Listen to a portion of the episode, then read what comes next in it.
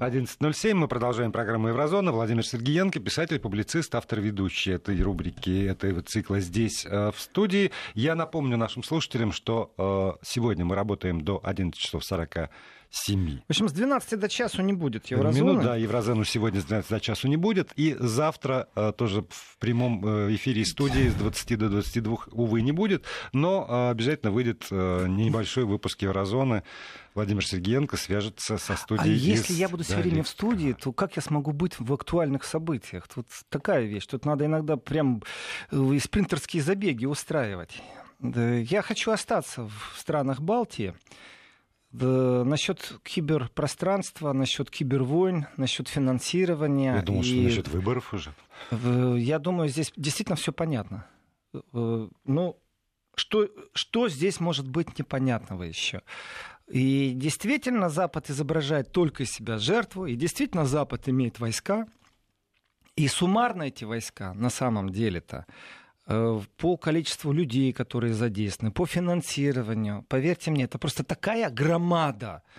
И в России в данном случае это просто ну, маленькая такая вот э, одна единственная лодка, шлюпка, но, вы же... Но изображается все по-другому. Как будто вся эта армада дрожит от страха перед Россией. Э, эффективность России, она иная. И вполне возможно, что в киберпространстве мы увидим не только войны, ну, может, они действительно все как-то остановятся, остынут, вся истерия остановится тоже, и начнут договариваться, что можно, что нельзя, обмениваться кодами, сдавать друг другу доступ, как у военных это принято, э, выработают правила поведения в киберпространстве. Если кто-то будет нарушать, то будет какой-то красный телефон, можно будет перезвонить и сказать, знаете, вы нарушили, красная линия вот перейдена. Но пока все это в будущем. Вот сейчас у нас так, вот четко. Россия виновата, хотя имеет около тысячи сотрудников, по словам немецких СМИ. Вы же а... цитировали, простите, слова а, моей любимой депутатки а, Бундестага по поводу военного бюджета в целом. Вы имеете в виду, Владимир, когда Сара Вагнер да, да, да. объясняла э, сво... слушателям, сколько военный бюджет что, страна, ну как сколько... вы можете да. верить, что Россия со своими 60 там, миллиардами может э, затрат на военное вооружение может противостоять и пугать, и у вас действительно страх какой-то есть, если суммарно НАТО это 600 миллиардов растрат, э, не растрат, растрат, хорошо сказал, э, вложений в оборону, собственно то ну, просто бред. Но этот мафиозный бред на самом деле из уст и это истерия. Она же действительно рассчитана не, ну, не на простого избирателя, она рассчитана на давление на парламент, чтобы создать атмосферу, когда вот эти вот тупые депутаты просто стадно поднимут руку, не вникая в то, что они могут втянуть свою страну в определенную конфликтную зону. Им плевать. Специалистов мало, а все остальные так почитали газетки. И вот эти газетки в этой информационном пропаганде, в этой войне информационной, они играют великую роль, создавая определенное мнение. И что касается вот киберпространства, тут цифрами нужно оперировать. Только Сару Вагенкнехт, когда она об этом говорила, слышала пару человек. Ну, я не знаю, ну там, ну, пять сотен uh-huh. человек ее слышала. Ну, пусть еще тысячу почитателей. А информация о том, что Россия провела очередную там кибератаку, куда-то вмешалась, знаете, ну, до маразма доходит. Об этом знают все, и об этом, эм, когда заявляют, то всегда включается административный ресурс распространения информации. Это идет через э, уста сотрудника правительства. То есть это всегда на таком уровне. Министры говорят об этом. Поэтому и влияние очень сильно. С другой стороны, может стоить действительно, знаете, есть такое понятие, Владимир, э, второе мнение у врачей. Угу. И по легенде, например, у... есть десятое мнение у масадовцев, у разведки Израиля, что десятый человек должен обязательно придумать что-то, что не соответствует версии тех девяти, которые специалисты работают. Именно чтобы иное мнение вести. Э, иное мнение это из медицины, когда врач полностью согласен с диагнозом, и все врачи согласны с диагнозом, и специалист высокого уровня должен придумать что-то иное, иное мнение просто. Тогда вот, ну, есть такие специфические болезни, и здесь очень хорошее сравнение, потому что я считаю, что в западном мире есть определенная болезнь. Это болезнь. Им давным-давно нужно придумать какую-то структуру, которая будет выдвигать иное мнение. Ну, например, сесть и сказать, друзья, товарищи министры обороны НАТО, может, у вас паранойя? Может, Россия на самом деле должна нас бояться, а мы э, тратим столько сил на рекламу, что мы боимся. Зачем? Давайте по-честному говорить. Даже по количеству сотрудников Россия не может сегодня конкурировать с той э, я бы так сказал, угрозой, которая исходит из киберпространства Запада. Именно с угрозой. Надеюсь, что по качеству может. И еще вот мнение, которое, наверное, э, имеет право на существование. Это по поводу немца, который сидит в танке, но, может быть, это более э, глобальный подход. Один из наших слушателей пишет нам. «А да ладно, сидит этот немец э, ну, в общем, сидит ровно в своем танке и тем деньги зарабатывает. И не верит он, что воевать придется. Так что же не сидеть-то? Я... И вот эта вот убежденность, что не, все равно вот мы будем кричать, мы будем э, бюджеты военные насасывать, мы будем, значит, вот как-то вот... Владимир, расслабляться нельзя. Нет. Я согласен с этой оценкой, я согласен с этой оценкой, что немец думает, что он воевать не будет. Тут э, прецедент, тот феномен, который был у американцев, когда российский истребитель пролетел над палубой, и вдруг все дружно захотели в отпуск, на пенсию, куда угодно. Почему? Потому что они думали, что они играют в компьютерные игры, что они властители мира, то есть не просто там гегемония какая-то, а непосредственно живой вот хуман ресурс. Человек, сидящий за пультом, вдруг понимает, что сейчас его снесут его корабль будет уничтожен. Да не, ребят, так мы не договаривались. Почему? Потому что когда его вербовали, когда ему рассказывали, когда он подписывал контракт, ему рассказали о том, насколько все хорошо, круто и клево. А тут вдруг раз действительно вроде враг прямо у тебя над головой. Безопасности нет, меня обманули, поэтому они стали убегать. В этом отношении, да, когда играет Бавария, Мюнхен и Херта Берлин, э, в принципе, даже на чемпионате Германии, если это будет в субботу, э, то Германию можно брать голыми руками. Ну, половина, половина тех, кто должен сидеть за пультом, смотреть на радар, они будут футбол смотреть и пить пиво. Это правда. Это, это немцы рассказывают, что у них в армии такое. Но, но недооценивать врага нельзя. Вот я сейчас произнес слово врага. Враг, да. Человек, который будет сидеть за компьютером в кибервойсках НАТО, он враг России. Точно так же нужно и понимать, что Россия для них точно так же враг. Здесь нужно не стесняться, здесь нужно не бегать за эфемизмами определенными. Поэтому и страх вызывает, что нет определенных договоренностей между странами, между теми, кто может говорить об этом. Если Россия, давайте так, есть понятие «если», а есть понятие «когда». Вот пока мы находимся еще в понятии понятие «если». Если, если Россия объединится с Китаем в киберпространстве, мы находимся в понятии «если». И вот перейдем мы в понятие «когда». Вот когда Россия объединится, подпишет э, контракты боевого содействия э, по кибератакам, а Китай декларирует... На Западе ведь Китай тоже очень сильно э, мочат медийно. Зачастую просто сейчас мода на Россию вот последние годы. И Китай больше в экономическом пространстве уничтожали. Но насчет шпионажа и насчет кибератак, насчет интеллектуальной собственности Китай постоянно ставит претензии. Ну вот плевать мы хотели на вашу интеллектуальную собственность вообще-то. Ставим свои сервера, запускаем единое серверное пространство. Ведь тот, кто придумал интернет, когда он его придумывал, э, давайте так, маленький Олимп, маленький Бог придумал маленький интернет для человечества. Его философия была иная. Э, не то, что Америка глобально имеет руку над серверами и может делать все, что хочет. Нет. Он считал, что это все человечество должно иметь. Они, кстати, разрабатывают э, систему, которая неизвестно, сколько она внедрится, но полностью выбив э, в интернет-пространстве гегемонию у США. То есть новая система, которую прародитель, э, родитель интернета придумывает, она будет настолько равновелика, настолько равноуязвима, что будет вот равномерно распределена по всему земному шару пару. Насколько это будет воплощено в жизнь, да я не знаю. Потому что Илон Маск, это тоже дискуссия такая. Действительно он несет ноу-хау и визионер, который человечество тянет вперед.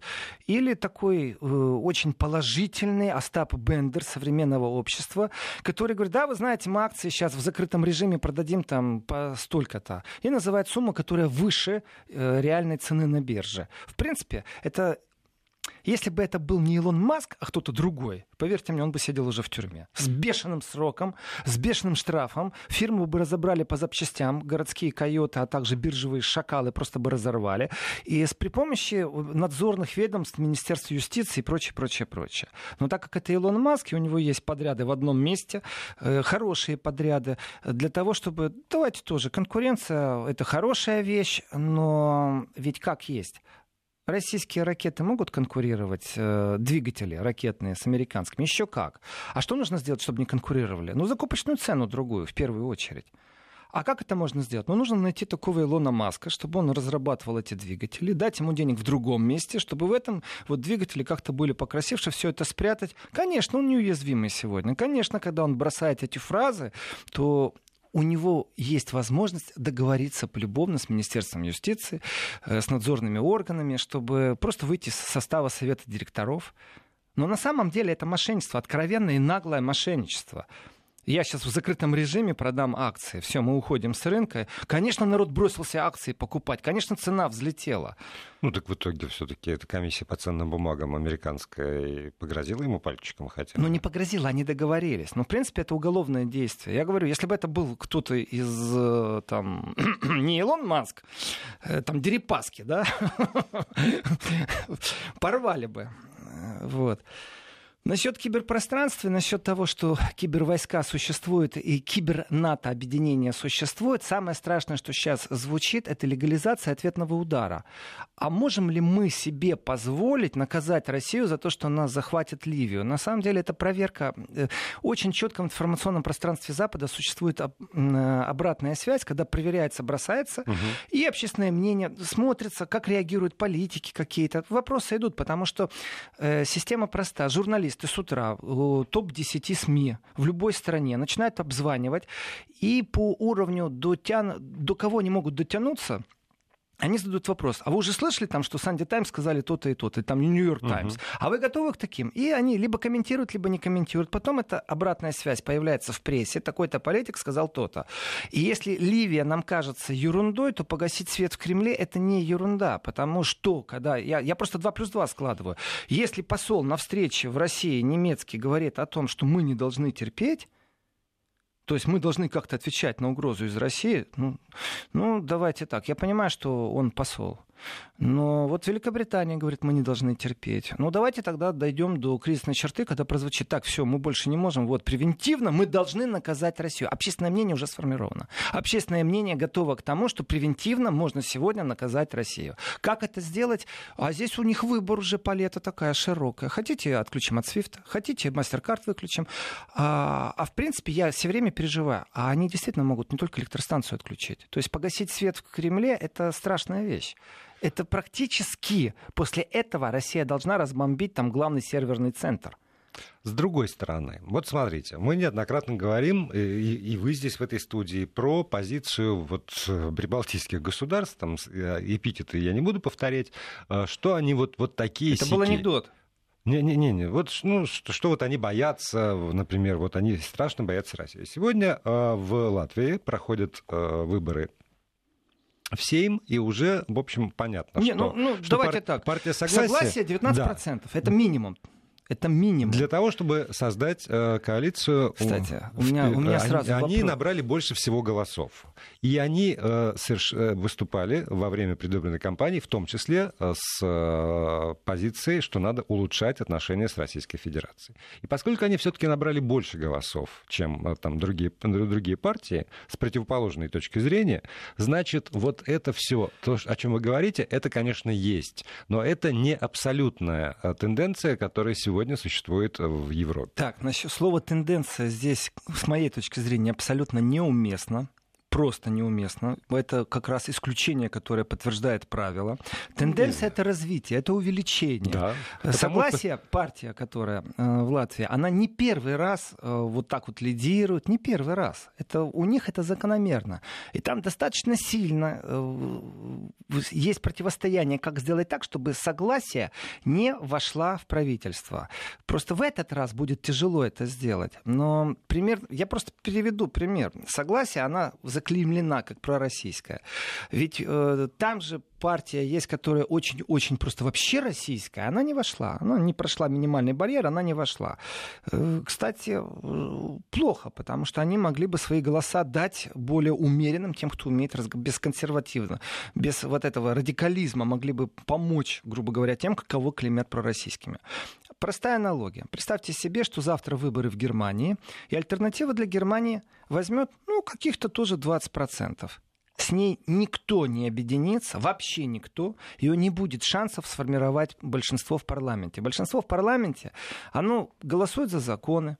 И если ты не можешь голосовать за законы, тогда ты и правительством не можешь управлять. Ты вообще не можешь быть даже правительством. Ну, ты его создашь, но тебе его через неделю распустить надо будет. Ну, так, символически зайдете в кабинет министров и выйдете.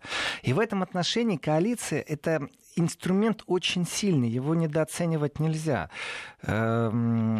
Если согласие с кем-то объединиться и сможет иметь большинство, тогда это прецедент. Если после этого то же самое произойдет в любой стране Евросоюза, я скажу только тогда это тенденция. Я, Сейчас я говорю это не другом. тенденция, а это вы, исключение. Вы, вы говорите о э, возможности сформировать правительство и стать ну, такой серьезной политической э, силой, а я говорю о том, что наращивается количество голосов, которые отдаются за партию с, под, с подобными э, политическими лозунгами. А, хорошо, тогда, нет, тогда да. это тенденция. Избир, абсолютно. Избирать, тогда я забираю свои назад, больше, тогда это тенденция. Больше абсолютно. и больше больше. И если мы берем там немецкую ситуацию, то тоже больше... Давайте итальянскую возьмем. возьмем. Италия Италия, да. вообще открыто заявила, что она будет работать на снятие санкций. Здесь, я так скажу, мне не стыдно употреблять иногда экспрессивную лексику. Вот на Западе есть абсолютно конченые, конченые политики, и они зомбируют абсолютно сознательно. Вот правда, это игра э, такого непорядочного уровня, сверхнепорядочного уровня. Они зомбируют других политиков и говорят, так, давайте все дружно санкции против России, да? И тут же тихонечко у себя э, на земельном уровне говорят своим бизнесменам, поезжайте-ка в Россию, договаривайтесь, делайте там бизнес, и будет вам счастье. То есть на общем уровне вот эта вот толпа, Мейнстрим, он же не только в, в, в СМИ существует. Мейнстрим, он существует как общий поток сознания, он существует везде. И у нас он существует, и у вас он существует. И вот в мейнстриме все так, ура, побежали против России санкции вводить. Ага, пока вы кричали «Ура!», пока вы своим фермерам, пока вы своим заводам запрещали что-то делать, в России взяли и наладили собственное производство пармезана. А вы думаете, станки откуда? Я серьезно сейчас спрашиваю. А вы думаете, текстильные станки откуда? Об этом никто не афиширует. Алло, кстати, товарищи конкуренты западные, знаете, что Германия поставляла станки. И тот итальянский фермер, который попал под влияние э, санкций. Э, почему это произошло? Как это произошло? Тот фермер сейчас, он продает меньше, он зарабатывает меньше. У него был поток определенный в Россию. Э, потому что политики сказали, что нельзя. Но вот его политики, они делают ошибку. Они не знали, что в этот же момент в Россию продают станки. Вот-вот он бизнес мы не покуп... все, мы не поставляем сыр в Россию, ура. Или Россия не покупает сыр, ура. А кто-то под шумок, вот, ну, место пусто оказалось. Оно не совсем свято, это просто сыр. Но станки-то загнали. Тот, кто станки загонял, тот, кто большой промышленный продукт может поставить, именно производство, э, промышленное производство, станковое производство, это не сырье. Вот он и заработал под этими санкциями. А вы что думаете, если японцам дать задание они, или южнокорейцам, они не смогут подготовить станки по производству? Традиционно, да. Вы можете рассказать об изюминке и о секрете. Знаете, сыр плесенью производится практически в каждой стране Европы. А Россия ну, не имела такого опыта долгие годы. А теперь что? Есть местное производство с участием западного капитала, без участия. Но оно уже есть свое. И в этом отношении тенденция тогда я возвращаюсь, когда я сказал, что это не тенденция, что прорусская партия выигрывает, но настроение, прагматичное настроение, которое иногда прикрыто цинизмом, если честно. Э, цинизм — вещь практическая.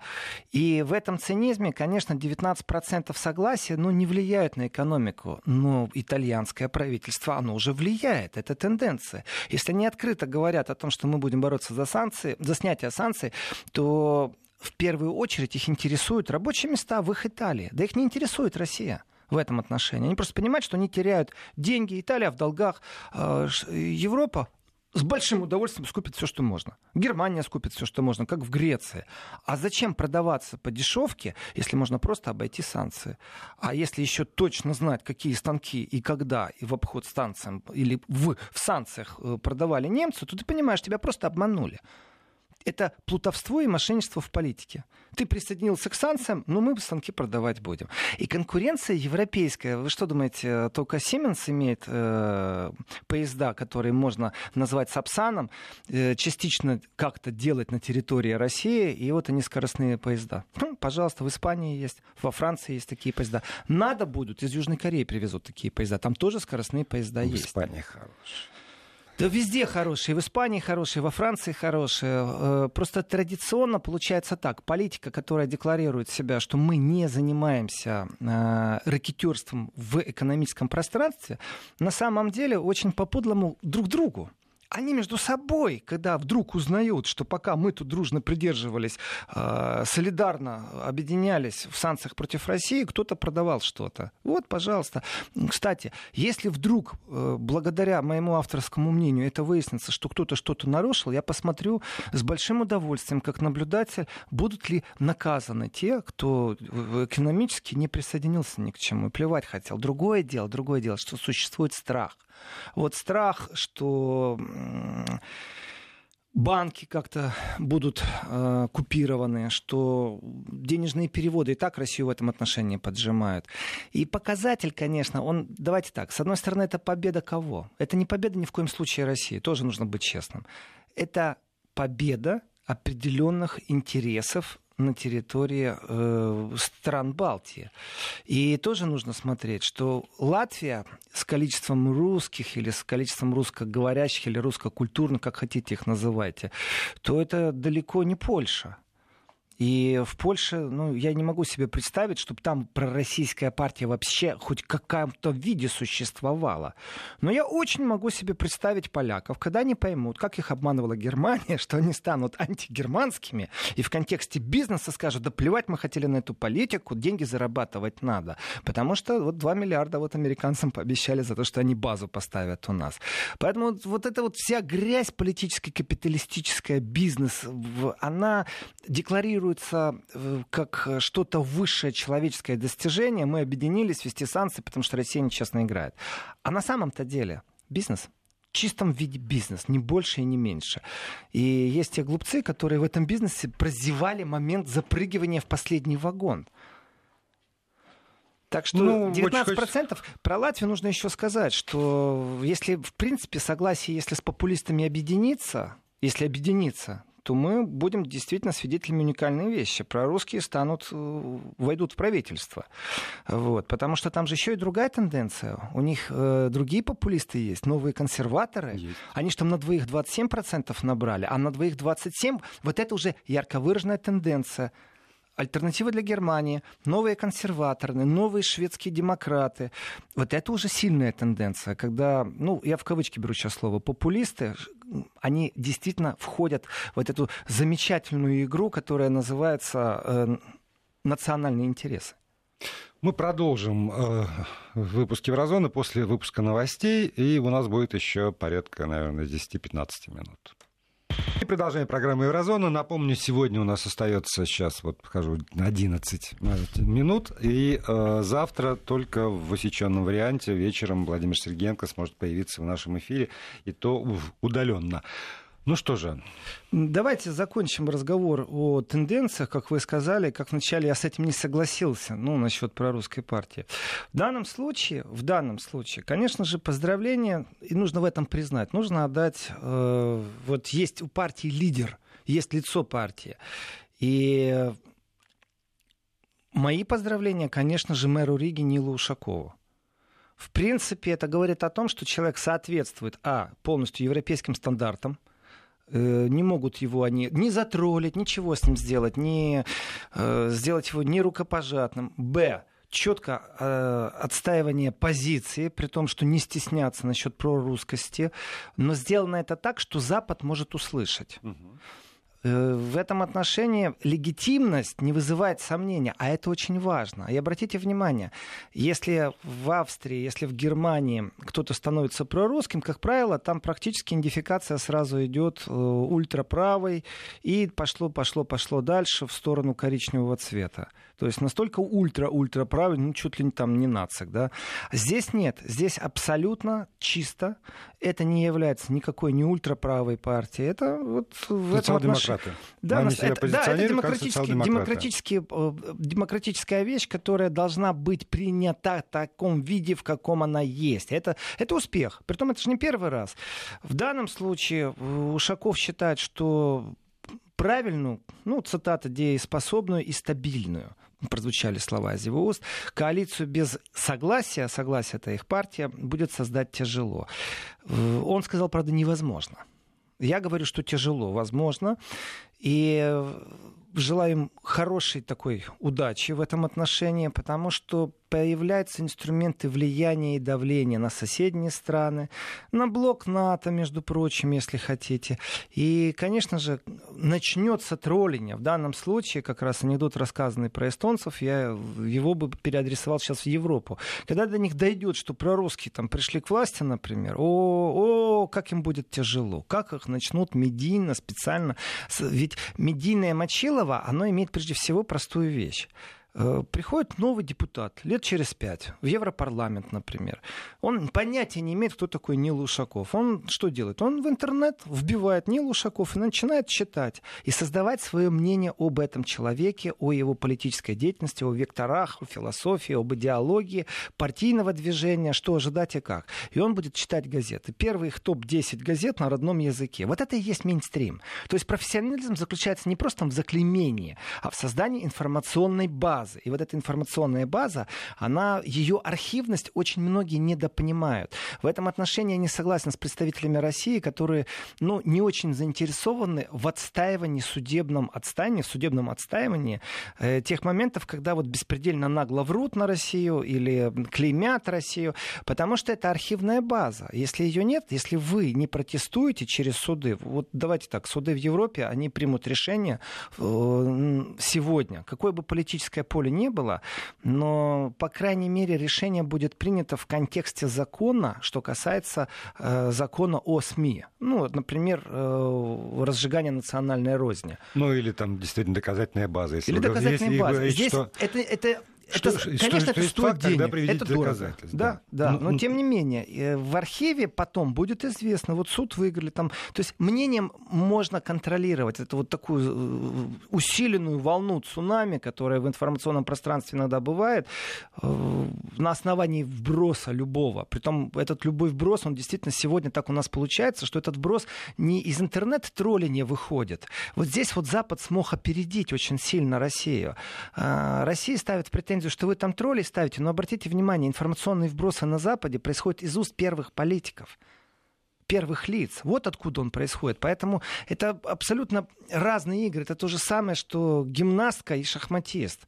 Очень любопытно. Сегодня э, публиковали интервью Мелани Трамп а, египетское турне, ну, это африканское турне. В форме колонизатора? Не-не-не, э, по поводу того, что она не всегда согласна с тем, что пишет ее муж в Твиттере. И более того, иногда она даже отбирает у него телефон для того, чтобы он не мог сразу написать что-нибудь в Твиттере и пытается ему доказать, что он не прав. Иногда он соглашается, чаще нет, сказала Мелания Трамп. Ну... Это по поводу вбросов и твиттер-политики. Ну, ну, что я могу сказать? сказать? Э, может, у них дело к разводу близится? Ну так, по-честному. В данном случае она сказала другими словами, О если попробовать на президента перевести, США. перевести да. Э, на нормальный человеческий язык все, что вы сейчас озвучили, Владимир, то это звучит так. Вы знаете, он невменяемый. Если у него прямо сейчас забрать, чтобы он там в Твиттере ничего не писал, то, глядишь, потом он и не напишет. Э, и если человечество находится в ситуации, когда человечество является заложником Твиттера, президента страны, у которой ядерные боеголовки, и флот э, шестой может сразу прийти в боеготовность и нанести удар по Северной Корее, а э, российская система противоракетной обороны не поймет, куда летят эти ракеты, потому что это было по Твиттеру, он забыл сообщить, что это только Корею бомбят, то, в принципе, шестой флот будет стерт с лица земли. Это Третья мировая. Поэтому, конечно же, это очередное, кстати, через жену нападение э, на Трампа. Но я не очень верю газетчикам. Она могла говорить одно, они могли это так интерпретировать, так могли ставить. Это известно. Знаете, три часа Шпигель разговаривал с Януковичем, э, показали 30-секундный ролик, в котором вообще о том, о чем он говорил, вот, э, и что он давал в интервью, не говорится. А полную версию так не опубликовали? Ну, конечно. А кто это сделает на Западе? Ну, сделают, кстати. Для этого ну, существуют определенные технологии, также договорная сторона. Не надо, ну, скажем так, верить обещаниям западной прессы. С ними надо уметь работать и выстраивать отношения. Иногда игнорить, иногда контракты подписывать, иногда выставлять свои условия. Здесь целый процесс. Здесь не так просто, что они совсем невменяемые. Иногда они частично вменяемые. Я в самом начале сегодняшней еврозоны обещал и, ну, анонсировал, не обещал, анонсировал, что есть еще одна тема, о, которой ну, я не могу промолчать. Она сейчас очень актуальна. Вот в Европе практически никто ничего не слышит э, о том, что происходит в православии, как это происходит. Не то, что не глубоко разбираются, вообще тишина. Ну да, появились статьи, но это не является не то, что там топ-темой, не топ-темой, там, ну, разбирается в этих вопросах, кто-то не разбирается. Но нужно не забывать, что в Европе есть православие тоже. И в этом отношении, ну, как бы взаимопонимание. Э, с кем-то есть, с кем-то нету. Кому-то это интересно, кому-то неинтересно. Но вот мы привыкли к определенному стандарту э, в информационном пространстве европейском. Ну, мы, я сейчас о себе говорю. Мы, живущие э, тем, что могут аналитически обработать определенную информацию, которую поддают под тем или иным соусом. И здесь вот такой заголовок. В Румынии проходит референдум, и дальше. Угрожающий легализации однополых браков. С точки зрения лингвистики, когда слово звучит угрожающий, давайте так, в Румынии проходит референдум, угрожающий демократическим ценностям. В Румынии проходит референдум, угрожающий там, территориальной целостности. В Румынии проходит референдум, угрожающий. Вот слово угрожающий, это абсолютно уже лингвистический конструктор с лингвистической агрессией, который четко говорит, что-то кому-то угрожает. должен вызвать у читающего. Да? да, а дальше можете вставить чему угодно. Так вот, сегодня в Румынии референдум референдум, который угрожает и вот этот вот конструктор говорит, чему он угрожает. Угрожает легализация однополых браков. Ну, давайте так. Вот эта модель, давайте поговорим об однополых браках. Это очень так важно. То есть у нас Третья мировая, у нас киберпространство, там чуть ли не Рубиловка началась. Но нам важно вот сейчас не спецкомиссию создать, а вот нам важно даже заклеймить. А давайте я по-другому скажу. В Румынии проходит референдум, э, притом абсолютно демократический, абсолютно легальный и румыны отстаивают в этом референдуме свое право на свое восприятие, не исповедовать навязанные ценности, а вернуться к своим личным ценностям. Для того, чтобы референдум вообще запустить, это достаточно тяжелый процесс. Вот шотландцы поступили правильно. У них собралось там 20 тысяч приверженцев выхода Шотландии из Великобритании. И они правильно остановили повторный референдум по поводу выхода. Почему? Потому что преждевременно, это абсолютно политически правильно, комплимент шотландцам, которые скептически относятся к королевству. Э, вот если ослабит Великобритания на Шотландию, кому-то это и хорошо, например, Россия. А почему они остановили референдум? Очень просто. Потому потому что у них сегодня нет документов, как вышла Великобритания с Брексита. Вот их нужно изучить, после этого проводить референдум. Вот точно так же Румыния должна провести референдум и решить, вносят они в Конституцию, что брак, прежде всего, это мужчина и женщина. Именно внести в Конституцию. И то, что они под светом Европы сделали под давлением, да, это правда. То, что браки у них не регистрируются, да, но они отставят свою ценность, и за это они попали уже под информационный какой-то пропагандистский пресс. Видите ли, они угрожают. Никому они не угрожают. Они имеют право на между прочим, это вот там православная инициатива была. Э, она, ну, не совсем православная, не то, что там вот мы прям берем под контроль православные круги взяли. Нет, это просто из этих кругов вышло. Так что удачи румынам в этом тяжелом деле противостоять информационному пространству Запада. Сегодня Еврозона заканчивается. Спасибо, Владимир Сергеенко.